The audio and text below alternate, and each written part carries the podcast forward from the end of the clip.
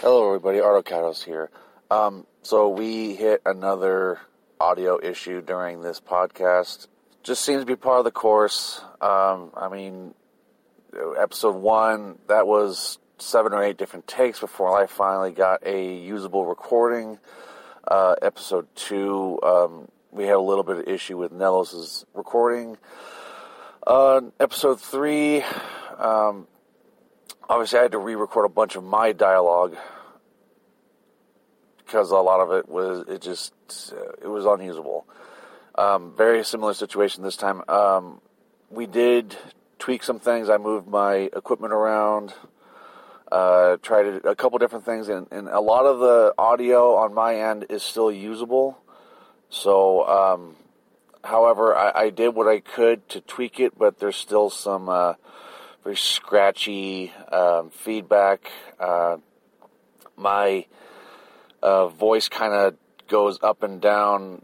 Uh, it, it gets low. It's like I sound very demonic. So I apologize for that. I, I swear I'm not possessed. And um, uh, quite a bit I did have to re-record, but uh, uh, this, what I could save is I still kept in there. So um, you can definitely hear it. Uh, and uh, I apologize for that. Uh, and uh, this time I did have a backup mic set up. However, I couldn't time it right. I'm not sure what I did wrong there, but um, every time I thought I lined up the cues right, it just the dialogue was off.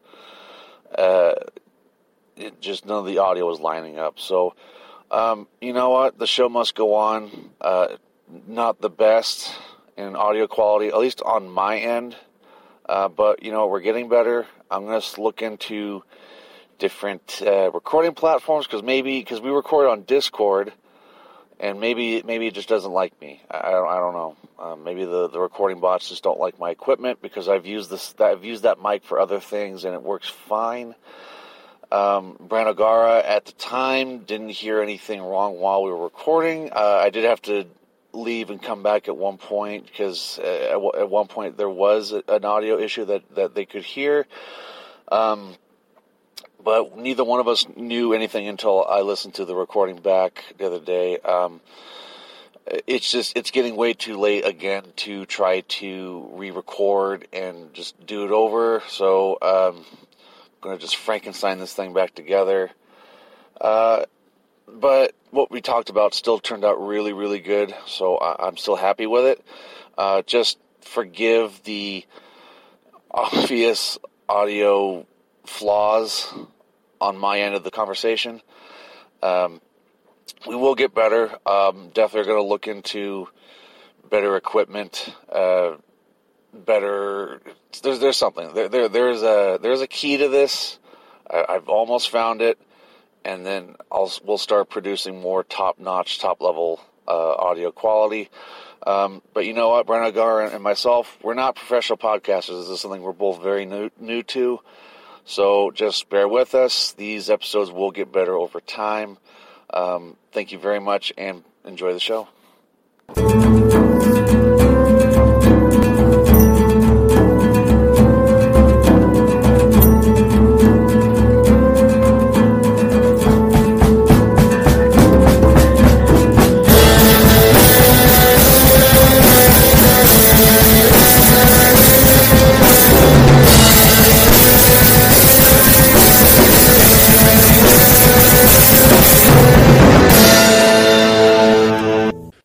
Gallcast, episode four. The more you know, a brief history. It has been a very long week for for Brandon and myself, so we're a little loopy this time, and we're going to be talking history. So um, that should be fun for everybody. All right. So as a quick disclaimer, uh, neither of us are historians. So if something is incorrect, we uh, encourage you to go ahead and message us or send us an email or something along those lines. But please don't uh, be mean about it because we're not historians. We are pagans. yes, yes, I, I, yeah. So I also want to add that um, we did a lot of research and jotted down a lot of notes, but to avoid making it sound like we're reading off a essay, we're going to try to not read things word for word and try to um, make it a little loose and organic. Like Branagara said, um, we are not historians, we're not scholars, uh, not really academics, and even if we were, there's not a whole lot about Gaulish history, mainly because the Gauls didn't really write about themselves. So the sources we have are typically from outside sources like the Greeks and Rome, and the number one source, unfortunately, is the conquest of Gaul by Julius Caesar, which, safe to say, is just a little bias. Just a wee bit, tiny bit of bias. Yeah, just a little bit of bias. And then uh, after that, we, we don't have a guest this episode. I just we just couldn't make it happen, and we probably shouldn't rely on guests all, all the time. Yeah, I'm going to try and break it up so that we only have guests uh, every couple of episodes. And besides, uh, most people can just do the research themselves, buy the books, look up the information themselves. So probably didn't need to to try to find an expert of some kind. Although that would be cool. Yeah, but um, we couldn't really find anyone, and um, we're Americans, so a lot's been going on in our country that's been a little distracting, to say the least. I, I, I know it has been for me. I I have been completely absent on social media except for my my responsibilities uh, for the different social medias that I run for the Tauta Galation, uh, Instagram and Twitter, and the the Gallcast stuff that I make pictures for, and my own personal work. But yeah, a little distracted this week. yeah. All right. So, what we're going to talk about today, like we said before, is who the Gauls were, at least briefly, kind of just a, a general overview of who they were and when they existed and where they existed mm-hmm. and things like that. Let's get started. Absolutely. I, I, covered this briefly back in episode one, but the continental Celtic peoples ranged from as far west as the Iberian Peninsula, also known as the Celtiberians, so uh, Spain and Portugal, as far east as uh, Romania, I think parts of Poland, uh, even Anatolia. Um, but the big three, the big three of what is Gaul, were France, Belgium, and Switzerland. Now that does also include Luxembourg, parts of Germany, and Austria. But those three are what are more iconically known as Gaul. So the Gaulish people came from the uh, Proto-Indo-European or the Piaipi people who who supposedly, I think the the consensus is that the uh, the Celtic people um, originated uh, somewhere around the Danube River and just went west, uh, settling across the European continent, and uh, of course going all the way to the British Isles. As far as language goes, what we do know is that the Gaulish people spoke what obviously Gaulish. As the Celtic people traveled west, they settled, and um, this language spread out and different dialects most likely formed. Um, I don't think there's anything solid, but you know, it, it, just makes sense because languages they evolve and they uh, they transform over time.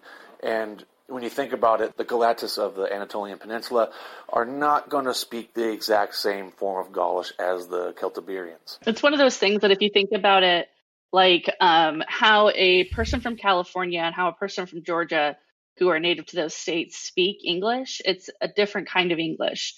It's different accents, it's different dialectical differences. How we speak English in America versus how English is spoken in England is also very different. So that's kind of one way to look at it that kind of breaks it down a little bit. The tribes are all going to have their own dialect of Gaulish. Absolutely. The thing that really separated the continental Celts and the insular Celts was culture. For the Gauls, it was the La Tène culture. So the La Tène culture was kind of a continuation of the Hallstatt culture which preceded it. The Hallstatt culture started roughly around 800 BCE and then uh, kind of started to die out about 500 BCE. By 450 BCE is when La Tène had uh, officially replaced it as the culture of the area. And what's interesting is that it spread out from Switzerland because I believe there's a town there called La Tène, and that's kind of what not only what defines it from the insular Celts, but is what defines Gaul away from. It's also what really helps define the territory of Gaul, Belgium, France, Switzerland from the other continental Celtic peoples. That uh, that culture is very specific to that region. I, I, don't, I'm not sure if it spread out further than that. Um, I, I, didn't really look into it, and we'll probably do an episode on that um, sometime, maybe uh, next season or so. But as far as art and uh, weaponry, La Tène's got this very organic, like vegetative, swirly, flowing um, art design to it.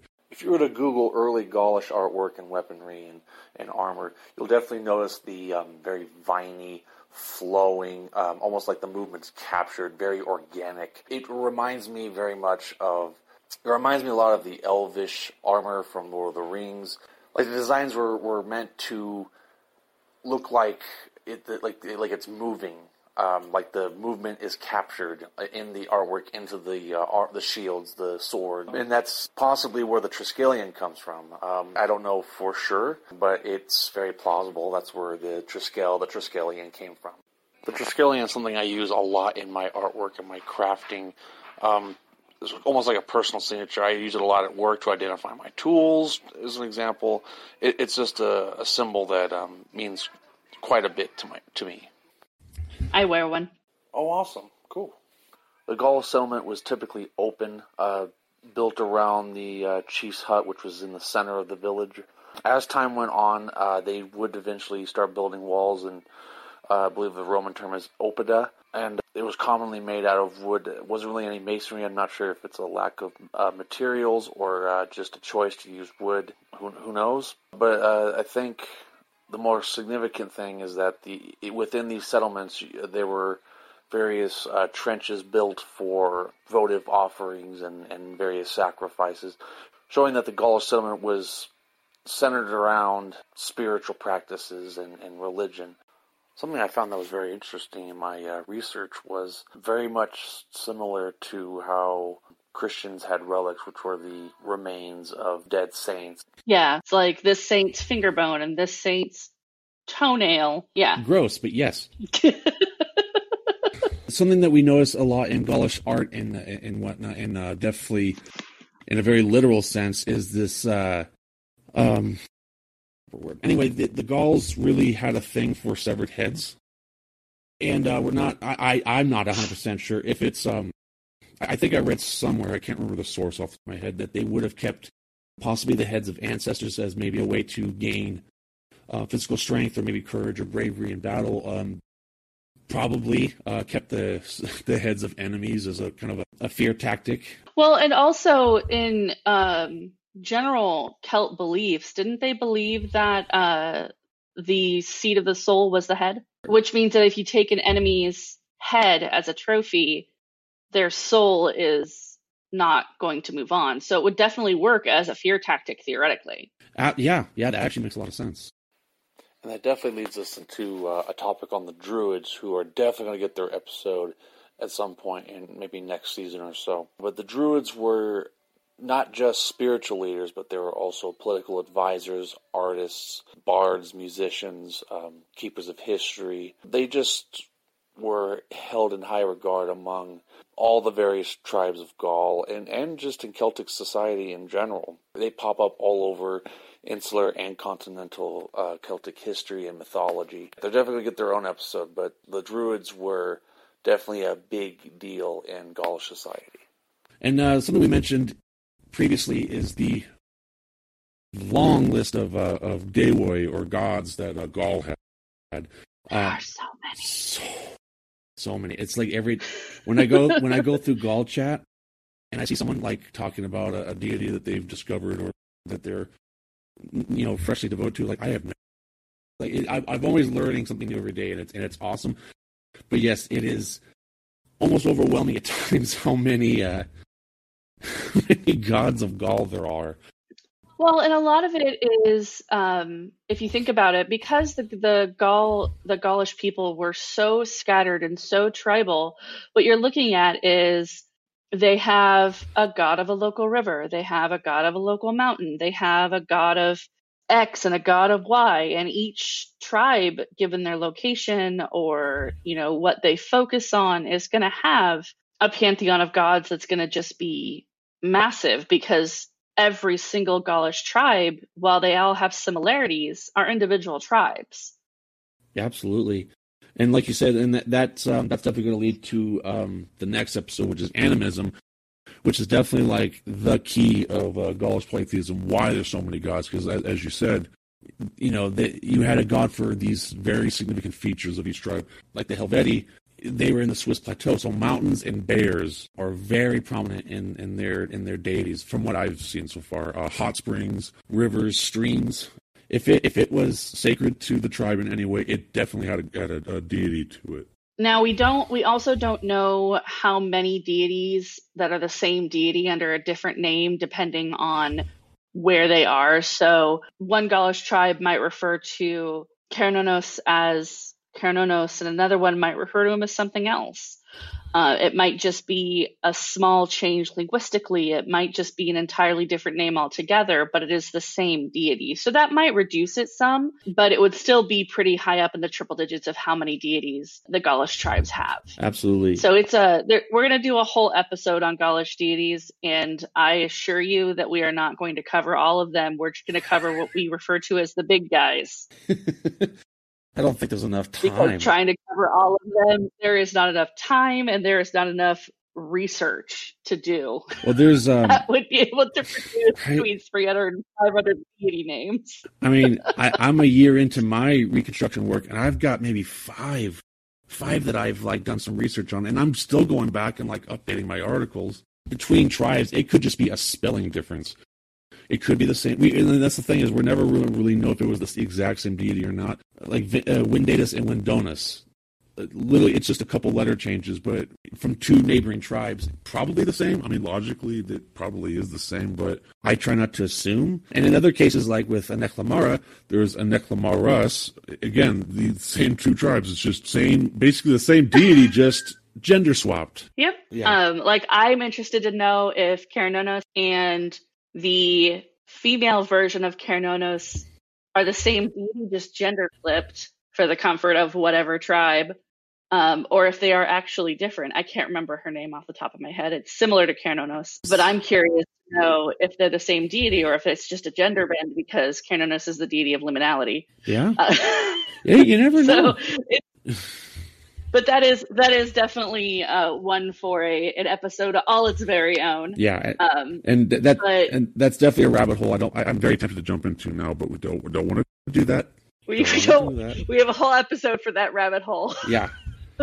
oh man, yeah, it's definitely down the road. It'll be an interesting episode. It'll probably be very scattered, and uh, we apologize for that ahead of time. Yeah. Um. So as far as self designation goes, we don't actually know what the Gauls called themselves. What we have is what other people called the Gauls. And we have some modern scholars that have some guesses, and uh, I mean, it's probably as good as we're going to get until we find something written down somewhere saying, hey, we call ourselves this. Julius Caesar has Celte as what they would have called themselves. Which I've also heard is Keltoi, I believe. Yeah. Um, Celte and Keltoi. Keltoi. The, Keltoi is the more Greek. I think, yeah, Herodotus uh, has Keltoi and then specifically Galli for, for Gauls. And then modern scholar uh, Kim McCone has Keltos and Galatis as something that they would have called themselves. And I think, based on what I've read, Galatis might be the the more likely because it's it might be more accurate, more likely because it is based off an actual Gaulish word. Mm-hmm, exactly, Gallo, you know, which means courage, valor, rage, and some. It, it's it's got a lot more roots than uh, than Keltos. And I mean, given the given the time in which they existed, they may have just referred to themselves as their tribe's name.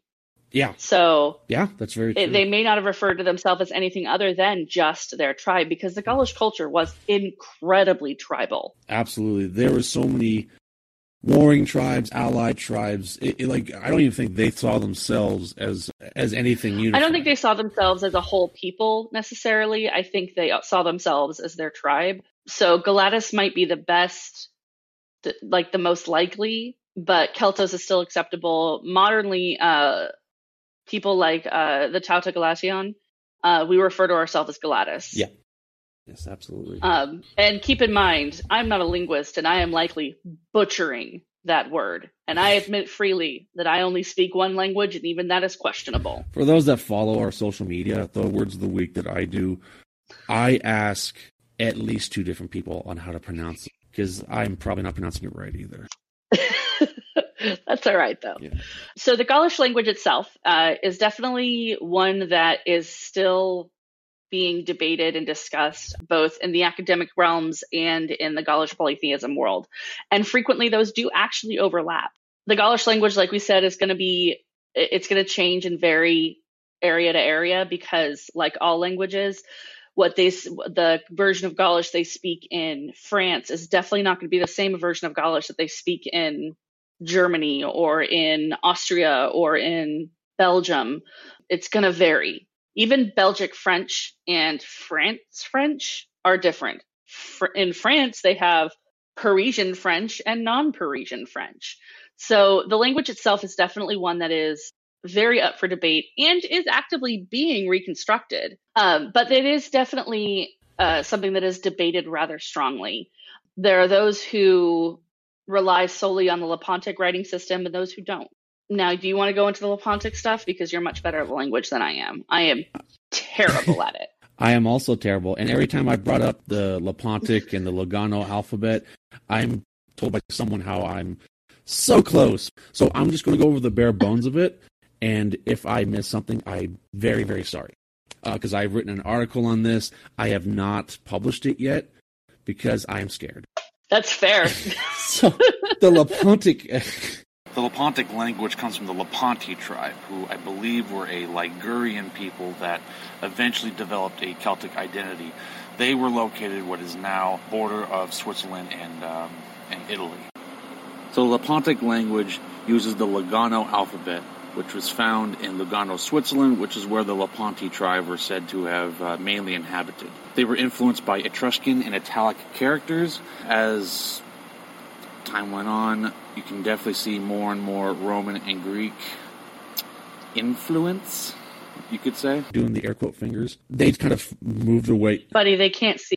I. I that's, that's why I'm. That's why I'm narrating. there. So when, when Rome invaded, we did see more Latin and uh, Greek letters being thrown in there. If I'm remembering right, forgive me if I'm wrong, if I'm wrong here, but uh, the Lepontic language predates Elder Futhark, and you'll definitely notice some characters there that are very rune looking. Um, nowadays, we call we call them the um, Gaulish runas. Now, this language did not get very far. Well, you'll, you'll definitely notice it in northern Italy, Switzerland. It just, it, from what I've seen, it didn't really creep further out than that. But it's, it's, something I use in my divination practice. They're very cool to work with. I like using them. But it, as far as a written language, that is the closest uh, closest thing we have, and I, I, just don't think it made it as far as like the Normandy or Turkey, um, Spain. I, I don't I, I, don't think it made it that far. I might be wrong. As far as I'm aware, um, it was uh, a very concentrated area. And then slowly it was replaced with Latin and Greek writing systems, which, you know, as we know, like the Romans do with everything else, they killed it. Mm-hmm. Now, as far as we can tell, the Gaulish tribes initially came from the Hallstatt culture in 800 BCE and then fully formed the rise of La Tène in 450 BCE.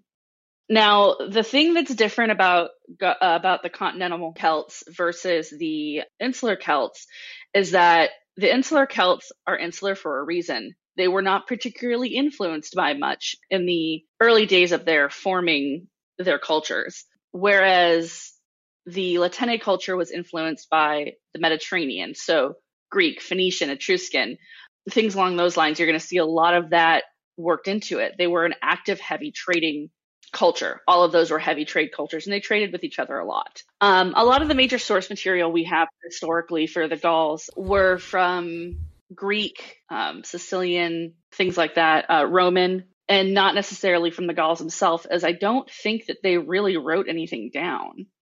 No, they really didn't. That's a weird druid tradition. I'm not sure if it was intentional or, or what, but they didn't write anything down. Caesar had an Aedui chieftain and druid. I believe it was both, I believe.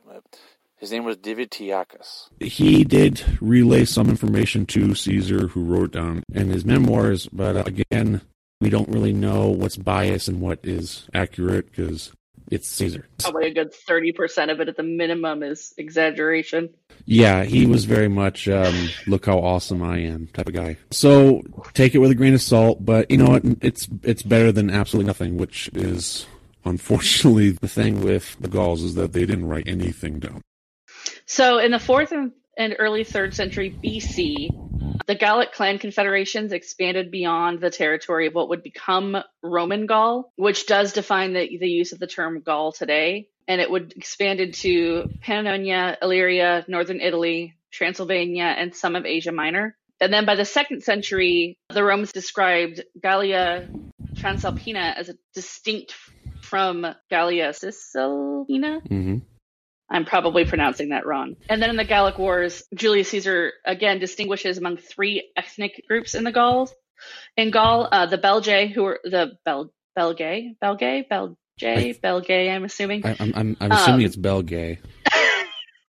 but the Belgae in the north, um, which is roughly between the Rhine and the Seine, the Seine, Seine. Sen, yeah. I'm so bad at pronouncing these words.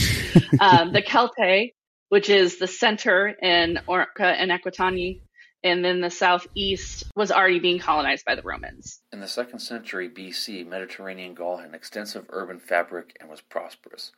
Archaeologists know of cities in northern Gaul, including the Biturigian capital of Avaricum and Bourges, Cenabum or Cenabum in Orleans, Autricum in Chartres, and the excavated site of Bibracte near Autun in Saône et Loire. Uh, I think that's I think that's how it's pronounced. Along with a number of hill forts used in times of war. The prosperity of Mediterranean Gaul encouraged Rome to respond to pleas for assistance from the inhabitants of Massilia, who found themselves under attack by a coalition of Ligures and Gauls. So this happened twice, once in 154 BCE and then again in 125 BCE. The first time the Romans just kind of came and went, but the second time they decided to stick around. In 122 BCE, Domitius Ahenobarbus managed to defeat the Allobroges, allies of the Salluvii. While in the ensuing year, Quintus Fabius Maximus destroyed an army of the Averni led by their king Bituitus. Bit- Bit- Bititus? B I T U I T U S. How it's pronounced, I have no idea. Who had come to the aid of the Allobroges. Rome allowed Massilia to keep its lands, but added to its own territories the lands of the conquered tribes. Direct result of these conquests, Rome now controlled an area extending from the Pyrenees to the lower Rhone River, and in the east up the Rhone Valley to Lake Geneva. By 121 BCE, Romans had conquered the Mediterranean region called Provincia, which was later named Gallia Narbonensis. The conquest upset the ascendancy of the Gaulish Averni tribes, and it just snowballed from there. It just got worse and worse and worse for the Gauls. which is always not fun because, you know, the Romans. Yeah. yeah. So after all of this happened in the following years, Rome forged alliances with a lot of Gaulish tribes, like the Aedui, for example. Many of them were very, very anti Rome, and their war bands would join up into wars against Rome, like Hannibal of Carthage and the Germanic Cimbri tribe, when they fought Rome during the Cimbrian War. It is possible that events during the Cimbrian War fa- were factored in when Julius Caesar came into the story. But then in 58 BCE, the Gallic Wars began and was recorded in a detailed account written by Caesar. Now, again, it, it is our most detailed account of the Gallic Wars, but, and you're going to hear us say this a lot, it is a very biased narrative. Um, regardless of its bias, it is incredibly valued because one of the most detailed accounts we have. Now, he pushed his army into Gaul in 58 BC, uh, quote unquote, to assist Rome's Gaulish allies against the migrating Helvetii. Now, with the help of various Gallic, Gallic clans, he managed to conquer nearly all of Gaul. And while Gaul was, Gaul's military was just as strong as the Romans, the internal division, because Gaul is so tribal, sort of guaranteed an easy victory for Caesar. And then, I can never say his name right. Vercingetorix. Vercingetorix, there we go, did attempt to unite the Gauls against the Roman invasion, but it came too late.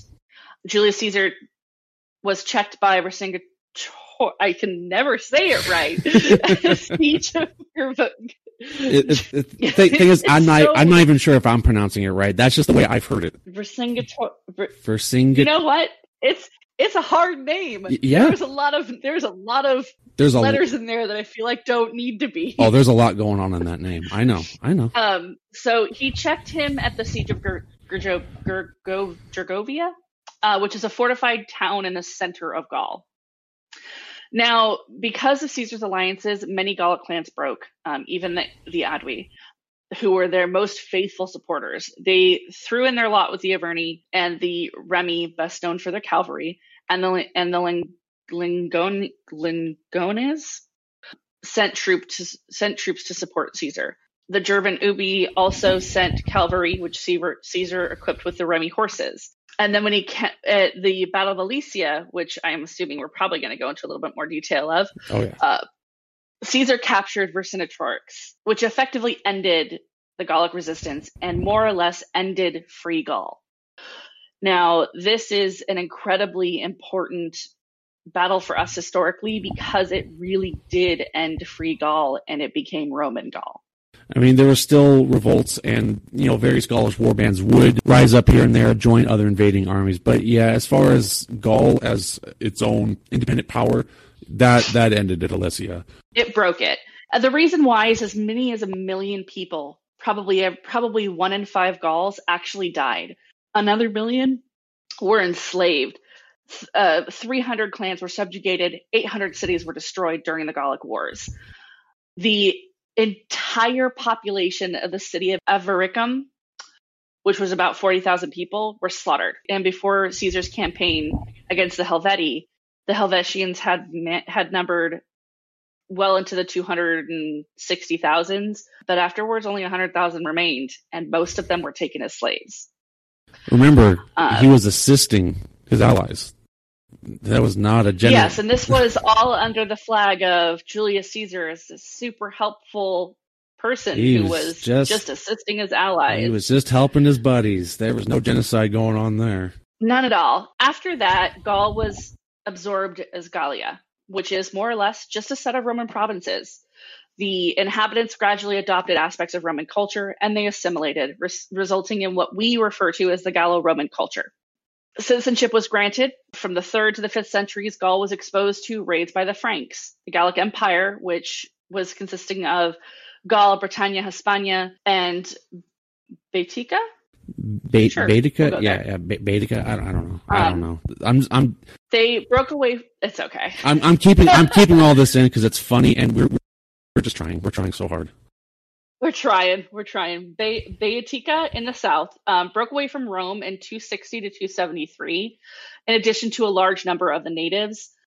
Gallia also became home to Roman citizens from everywhere else, migrating in from Germanic and Scythian tribes um, like the Alans. The religious practices of inhabitants became a combination of Roman and Celtic practice, with Celtic deities such as Cobanus and Epona subjected to Interpretatio Romana, or the uh, Gallo-Roman um, religion. And we'll definitely have an episode on that. That'll be next season. Yeah. And then the imperial cult and the Eastern mystery religions also gained a following. Eventually, after it became the official religion of the empire and paganism became suppressed, Christianity won out in the twilight days of the Western Roman Empire. While the Christianized Eastern Roman Empire lasted another thousand years until the invasion of Constantinople by the Ottomans in 1453. A small but notable Jewish presence also became established. Yeah, like a lot of like like a lot of pagan cultures, um, Christianity rolled through, and when it rolled through, it suppressed and murdered where it could. It rolled through uh, hard and Christianized as much as they could, causing a lot of the paganism to be suppressed and practiced maybe only at home or if only at home only in small ways. Now the gaulish language itself is thought to have survived into the 6th century uh, but only in france despite the considerable romanization of the local material culture. France sort of seems to be from what i can gather what was the heart of gaul the last records of spoken Gaulish that was plausibly credi- credible was with the destruction of Christians uh, by Christians of a pagan shrine in Auvergne called the Vaso Galatae of the Gallic tongue, coexisting with Latin. Gaulish helped shape the vulgar Latin dialects that developed in the future into French. Which is neat. Um, it's now, it's neat. I didn't when I was researching this. I didn't know that French is kind of a descendant language of Gaulish. So that that was really cool to hear. Now, the Vulgar Latin in the region of Gallia that took on a very local character, some of which is actually attested to in graffiti, evolved into the Gallo Roman dialects, which included French and its really close relatives. Now, the Vulgar Latin in the north of Gaul evolved into languages Dio- Dioel and the Franco Provencal, Provencal, which is the provincial French. And the dialects in the south evolved into the modern Occitan, Catalan, things like that. The other languages that are held to be quote unquote Gallo Romance include Gallo Italic and Rhaeto Romance languages as well. And we will in fact be doing a language episode later on next season and it'll it'll be in more detail. Now, with the fall of Rome, the Germanic tribes and the other quote unquote barbarians, because you know, if you're not Roman or Christian, you're a barbarian, uh, came as well as Christianity. Gaulish culture was obliterated. Places like Switzerland, where the Helvetii tribe and other Alpine tribes are, would be completely stripped of any Celtic culture and replaced with Germanic ones. But it's not all lost, even as Gaul evolved and changed with the times, and much was preserved and maintained. Switzerland would hold tight to its Roman moniker of Helvetia, and then later Helvetica and then much more was carried on to the modern world. Vercingetorix, Vercingetorix is that right? There we go. Is actually seen as the first national hero of France. And while the ancient Gauls are gone, their memory does live on, whether it's through us modern Gaulish polytheists, many of who are tirelessly working on preserving and reconstructing the language, the religion, the culture. They have survived into the modern world, just not in a way that many people would expect. Yeah, absolutely. Now, despite all of our reconstruction efforts, we're never going to recreate the Gauls culture completely 100%. That's just not going to happen. But through what we have found of them, through archaeological finds and through what we know now, we can develop and create a modern Gaulish custom and modern Gaulish culture and just create something new based on the old. Well, and through art, through weapons, through jewelry they've made and even their, you know, what they can find of shards of pots or coins or torque. So much of that does still live on, even if it is just through archaeological finds, whether it's linguistic, artistic, how tactics are done, even if they're just casually talked about eh, by a history professor at a university who's teaching about, you know, the Roman conquests back then. Gaul is still represented and it is still there. And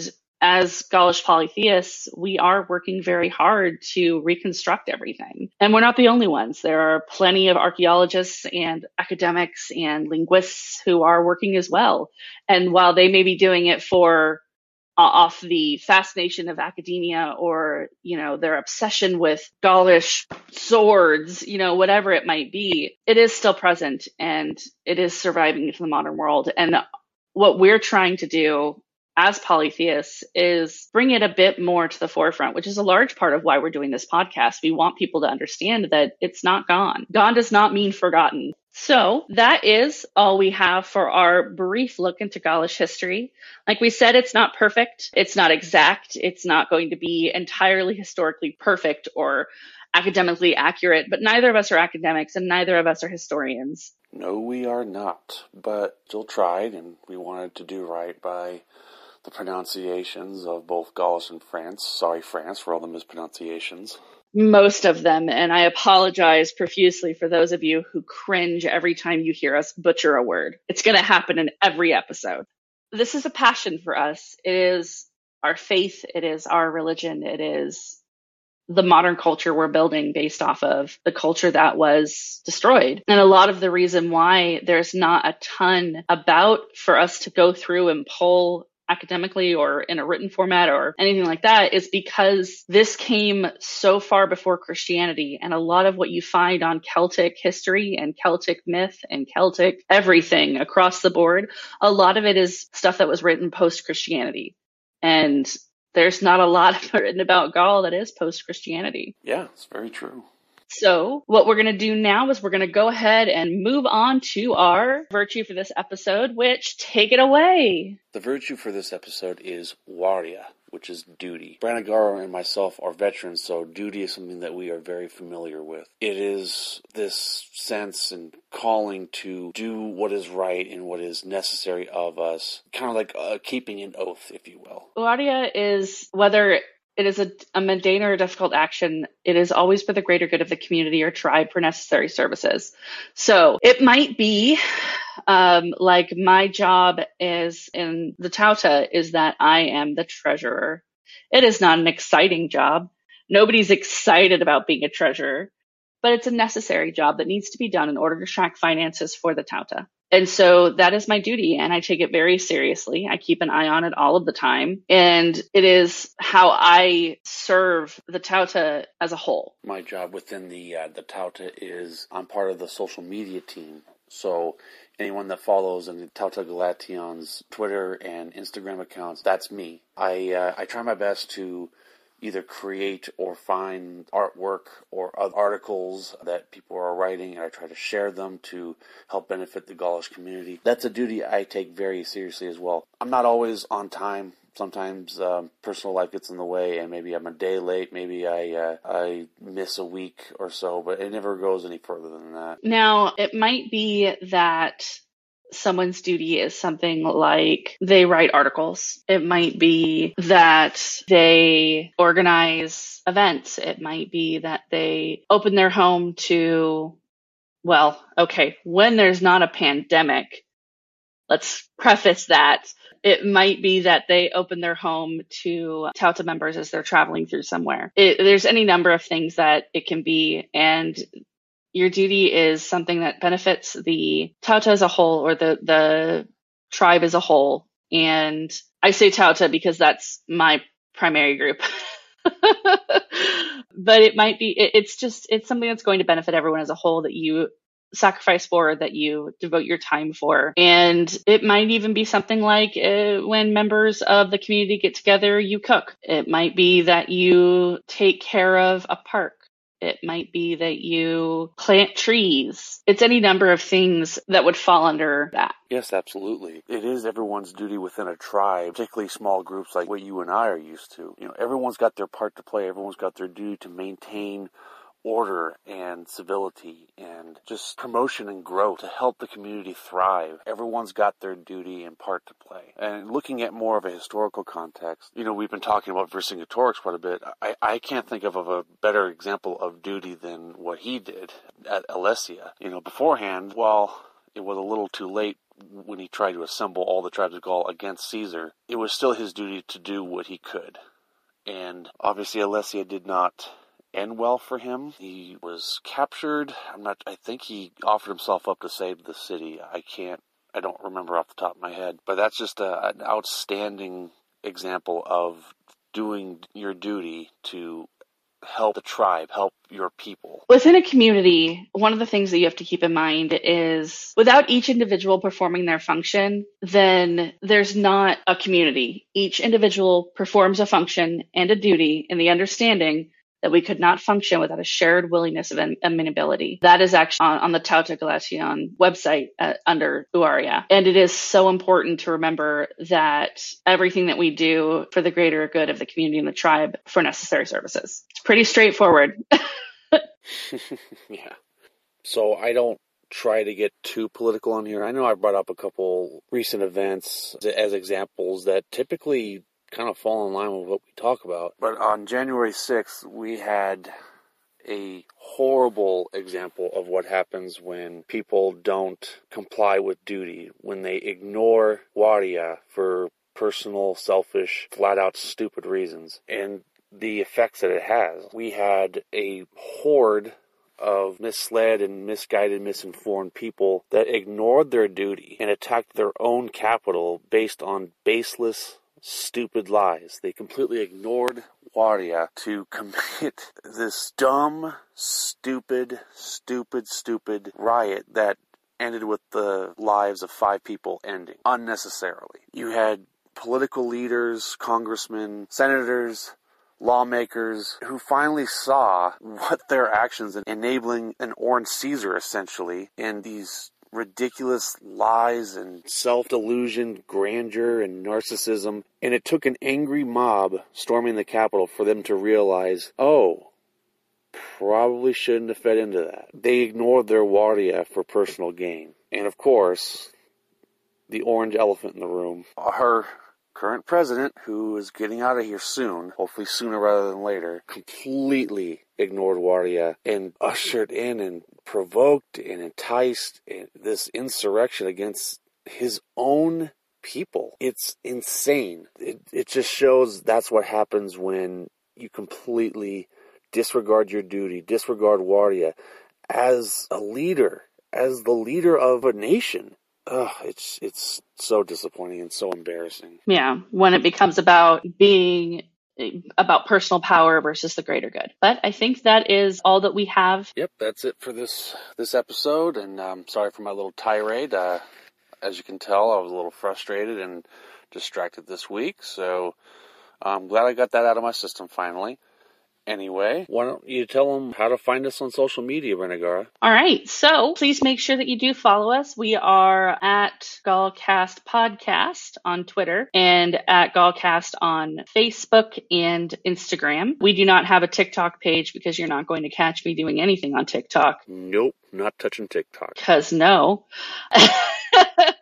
uh, but we also have a website, and that website is www.gallcast.com. And uh, you can catch us on any of your favorite podcast streaming sites, as we are all over the place, including Apple Podcasts, which shares over to a bunch, uh, Spotify, uh, Google Podcasts, uh, you name it, we're probably on it. So please make sure that you go ahead, you give us a follow, you leave a review, you um, let us know how we're doing. You can also contact us via email at gallcast at gmail.com. And thank you again to our Patreon supporter, Jay and Turnus. We super appreciate your continued support. And if you are interested in helping support us either through monetary support, which would be super fabulous, uh, which you can find us, uh, you can find on our website a link to our Patreon. Um, and there are several levels of uh, membership. Uh, or you can just listen in, follow us, and like us. Leave us comments, things like that. Share us out to your friends who might possibly want to learn about Gaulish polytheism. uh, our next episode is going to be What is Animism? Don't you mean animals? We don't mean animals. Uh, and our our uh, guest will be Branos, and Branos is uh, incredibly interesting and well versed in all of the things animism.